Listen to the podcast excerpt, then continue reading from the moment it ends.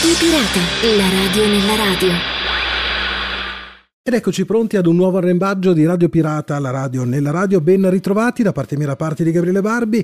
Anche quest'oggi vi parlo di radio e eh, tra l'altro ci saranno degli argomenti molto interessanti perché ci occuperemo dei nuovi eventi del progetto La radio nelle scuole 4.0. Radio Canada International, una volta in italiano. Radio Veronica, quella storica, quella offshore, ma ne esiste anche una in FM in Italia, cambio di proprietà e la sua storia. Record invece la carriera per una signora, 72 anni on air.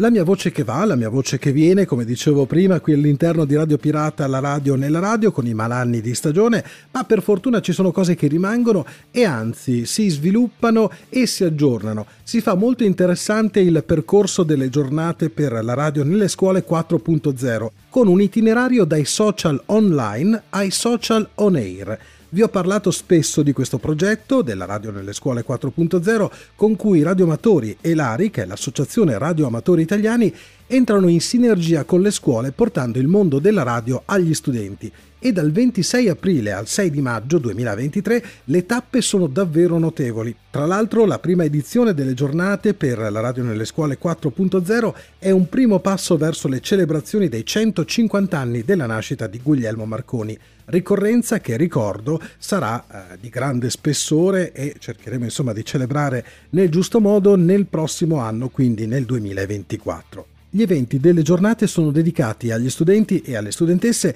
che desiderano scoprire l'entusiasmante mondo delle radiocomunicazioni con collegamenti diretti fra scuole, in onde corte via satellite e con la ricerca di radiosonde meteorologiche www.laradionellescuole.eu è come sempre la risorsa digitale a cui far riferimento per gli aggiornamenti, per gli sviluppi e per seguire anche in diretta alcuni eventi come ad esempio la trasmissione audio-video delle radiosonde. Nel frattempo Ari Macerata si prepara alle giornate nazionali social on air dopo i passati incontri nelle scuole del 1 dicembre 2022 con l'Istituto Tecnico Tecnologico di San Severino, le scuole medie di Tolentino, dell'Istituto Comprensivo Lucatelli e tre classi della scuola secondaria primo grado Dante Alighieri e la scuola secondaria di primo grado Tacchi Venturi di San Severino. E dopo venerdì 31 marzo con il primo incontro con la classe terza della scuola secondaria di primo grado Enrico Mestica di Cingoli, raggiungendo in totale circa 300 alunni, presentando teoria e pratica di fonia e CW, che è il codice Morse, con con il tasto verticale. Anche i docenti tra l'altro hanno partecipato con grande gioia dei rispettivi alunni e questa sicuramente è un'immagine che i ragazzi si ricorderanno per tanti anni a venire. E il 5 maggio 2023 protagonista sarà la classe terza A di Cingoli Macerata per una delle giornate nazionali organizzate dall'ARI per mettere in collegamento in fonia alcune scuole italiane che aderiscono al progetto dai social online ai social on air. Il team nucleo della radio nelle scuole 4.0 è invece lieto di presentare lo stato di avanzamento lavori dei licei della Lunigiana, coordinati dal professor Stefano Gaffi, che sta seguendo tutte le fasi organizzative con gli studenti per la buona riuscita del progetto Radio Sonde Meteo. I licei lunigianesi sono lieti di presentare alla conclusione del progetto Radio Sonde le date dei due lanci previsti e le caratteristiche tecniche dei segnali trasmessi. I lanci sono la conclusione di un progetto didattico iniziato a settembre del 2022, quindi un grandissimo impegno. Il lancio della radiosonda sperimentale verrà effettuato nei giorni 29 aprile, segnatevelo, 2023 e 6 maggio 2023 alle ore 11 dalla località di Villafranca Lunigiana e su www.laradionellescuole.eu si potrà seguire in diretta il volo della radiosonda tramite i link di YouTube che sono già pronti, presenti nella pagina che si intitola Evento Progetto Radio Sonde Meteo Licei della Lunigiana, lancio sperimentale il 29 aprile e il 6 maggio 2023. Nella prima fase i ragazzi hanno assemblato e rese operative due stazioni riceventi fisse per la telemetria, situate sul tetto della scuola e su una collina a 650 metri di altezza. Le due stazioni riceventi sono state completate con la costruzione di due antenne per i 400 MHz, una ground plane e un'antenna collineare realizzata con spezzone di cavo coassiale RG8. In una seconda fase, recuperate un paio di sonde con metodo di ricerca RDF in campo e assemblati i sistemi per il tracciamento, si è iniziato ad assemblare il contenitore EPS contenente un trasmettitore video in banda radioamatoriale a 1,2 GHz, assieme ad una telecamera in HD con uscita PAL. Per questo progetto ci sono state le consulenze interne di India Uniform 0, Eco Uniform Foxtrot, professor Achille De Santis, la radio nelle scuole 4.0 ed esterne di India Zulu 1, Romeo Whisky Charlie Giuseppe e India Zulu 4, Foxtrot Tango Delta Maurizio. Queste sigle strane che mi avete sentito pronunciare, lo ricordo per l'ennesima volta, sono i eh, nominativi ufficiali e eh, ministeriali appunto dei radioamatori. Da segnalare anche i mentor, il professor Dino Zardi, presidente AISAM, e il generale Sergio Pisani, segretario AISAM. Responsabili del progetto il professor Stefano Gaffi, India Whisky 5, Charlie Bravo Lima dell'Istituto di Istruzione Superiore Leonardo da Vinci e Lorenzo Zappalà, studente. Un grosso in bocca al lupo a tutte queste persone, a questi radioamatori, a questi professori, a questi studenti pronti per vivere questi eventi che arriveranno appunto nei prossimi giorni. Come dicevo prima, qualsiasi tipo di informazione per seguire minuto per minuto questi eventi, l'indirizzo internet è www.laradionellescuole.eu. E come al solito qui su Radio Pirata, la radio nella radio, cerchiamo anche di gironzolare tra le pagine di storia per cercare di capire quelle che sono state le radio importanti a livello nazionale e internazionale. Una, ad esempio, nata sul finire della guerra mondiale per comunicare e per collegare con le truppe canadesi in Europa e via via raggiungere i popoli divisi dalla guerra fredda con una programmazione internazionale incluse dal gennaio del 1949 al 4 marzo 1961 un programma in italiano. Stiamo parlando di Radio Canada Internazionale. Grazie alla mostra organizzata per i 70 anni delle trasmissioni è stata ritrovata una foto, purtroppo senza nomi, della redazione italiana. Di quei 12 anni di programmazione non ci resta che qualche traccia nelle famose edizioni del World Radio Handbook, una pubblicazione storica per gli appassionati. Eh, queste informazioni ci mostrano dapprima nel 1949 un programma destinato alla RAI e un'edizione quotidiana in onde corte su 7280 kHz e dal 1950-1951 si afferma una sola edizione e spariscono così le riprese della RAI. Il programma resta invariato fino al 1954 come emerge da vecchi opuscoli dove veniva riportata un'anteprima di Il Canada parla all'Italia Trasmissione diffusa ad esempio nell'agosto del 55 ogni sabato e domenica dalle 20.30 italiane per la durata di mezz'ora. Scavando in internet si scopre che in quel mese si sarebbero diffusi due servizi, 27 e 28 agosto, dal raduno scout alle cascate del Niagara. Vi invito a leggere la notizia completa integralmente su italradio.org con interessantissimi particolari e utilissimi link per approfondire questa storia.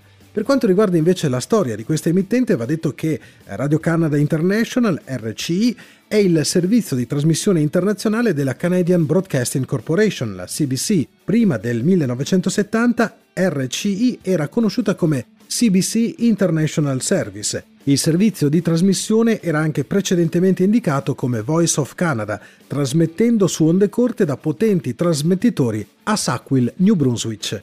Nel periodo di massimo splendore Radio Canada International era una delle emittenti internazionali in onde corte più ascoltate al mondo. Tuttavia, a seguito di un taglio classico del budget dell'80%, i servizi ad onde corte sono stati interrotti nel giugno 2012 e RC è diventato accessibile esclusivamente via internet. Ha anche ridotto i suoi servizi a 5 lingue, erano 14 solo nel 1990. L'idea di creare una voce radiofonica internazionale per il Canada è stata proposta per la prima volta nel lontano 1930.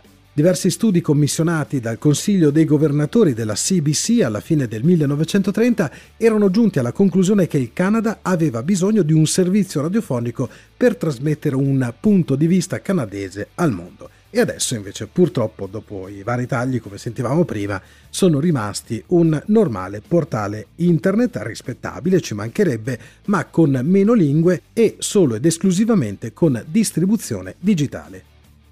E prendiamo il largo qui su Radio Pirata, la radio nella radio, andiamo nei mari del nord, freddi freddi freddi, perché ci occupiamo di Radio Veronica, da non confondere con Radio Veronica One, che è una storica emittente italiana, un'emittente piemontese. Dalla pagina belga di Radio Magazine un cambiamento per Radio Veronica che cambia proprietà. L'ex Radio Pirata, appartenente al gruppo Talpa dal 2017, ora sarà di proprietà del gruppo Media Huis. Media Huis è un importante gruppo mediatico con sede nei Paesi Bassi, Belgio, Lussemburgo, Irlanda e Germania. L'attività radio è una novità per la società olandese. Veronica, CLT, RTL Group ed Endemol avevano fondato la Holland Media Group, una holding di cui Veronica aveva una quota del 26%. Per quanto riguarda la sua storia, invece, sfogliamo i nostri appunti. La sua storia completa ve l'ho raccontata già tempo fa e potete riascoltarla comunque nel nostro canale podcast cercando Radio Veronica. Radio Veronica era una stazione radio offshore che ha iniziato a trasmettere nel 1960 e ha trasmesso per oltre 14 anni.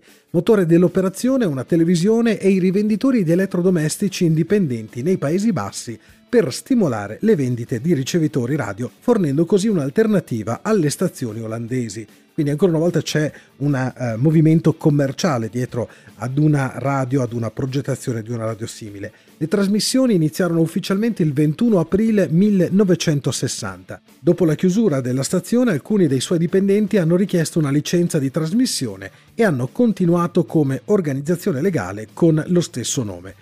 Nell'agosto del 1964 la stazione acquistò una nuova nave, un peschereccio da traino convertito chiamato MV Norderny e lo dotò di un'antenna più efficiente e di un grosso trasmettitore da 10 kW.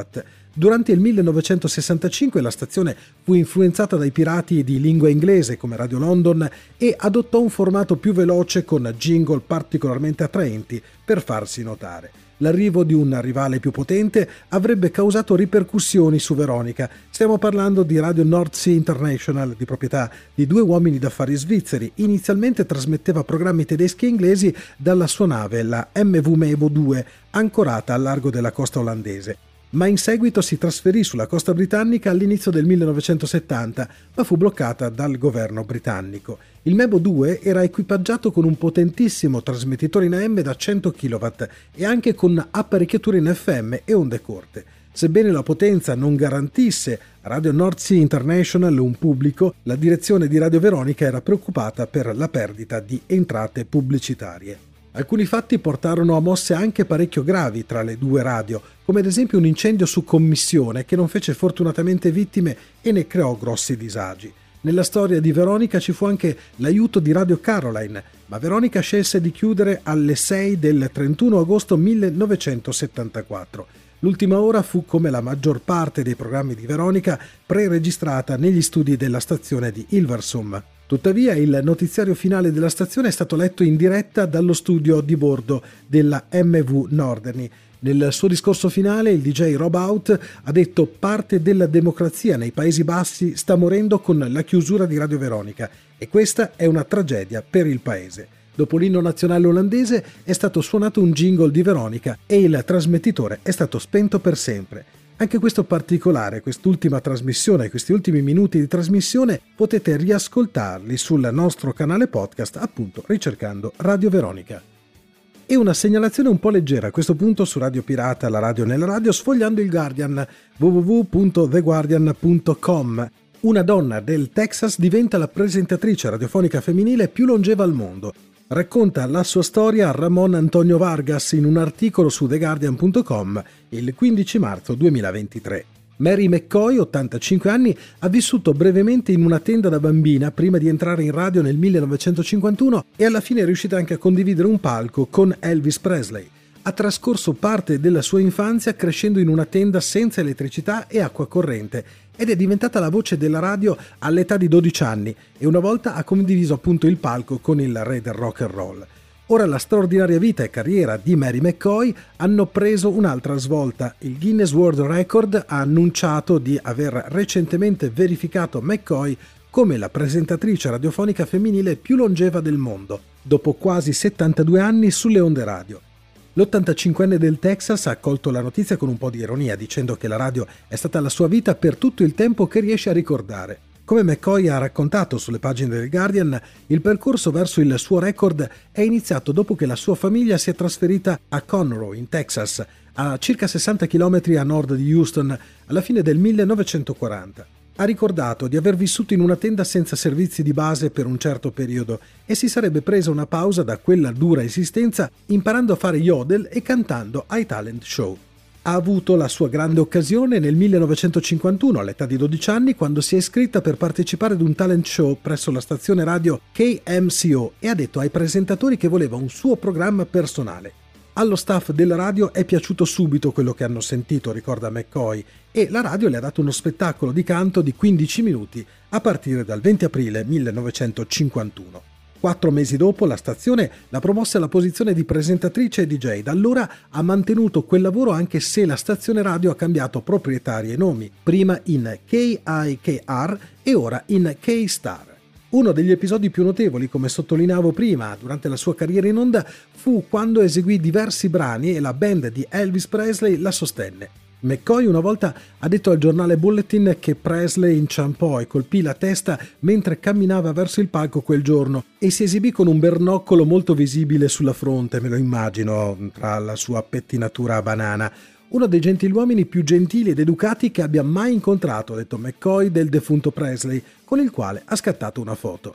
Come parte del suo lavoro con K-Star, McCoy presenta un programma di due ore di classici della musica country, sei giorni alla settimana si era guadagnata anche la presenza nella Texas Radio Hall of Fame prima che il Guinness confermasse il suo nuovo record il 15 febbraio 2023.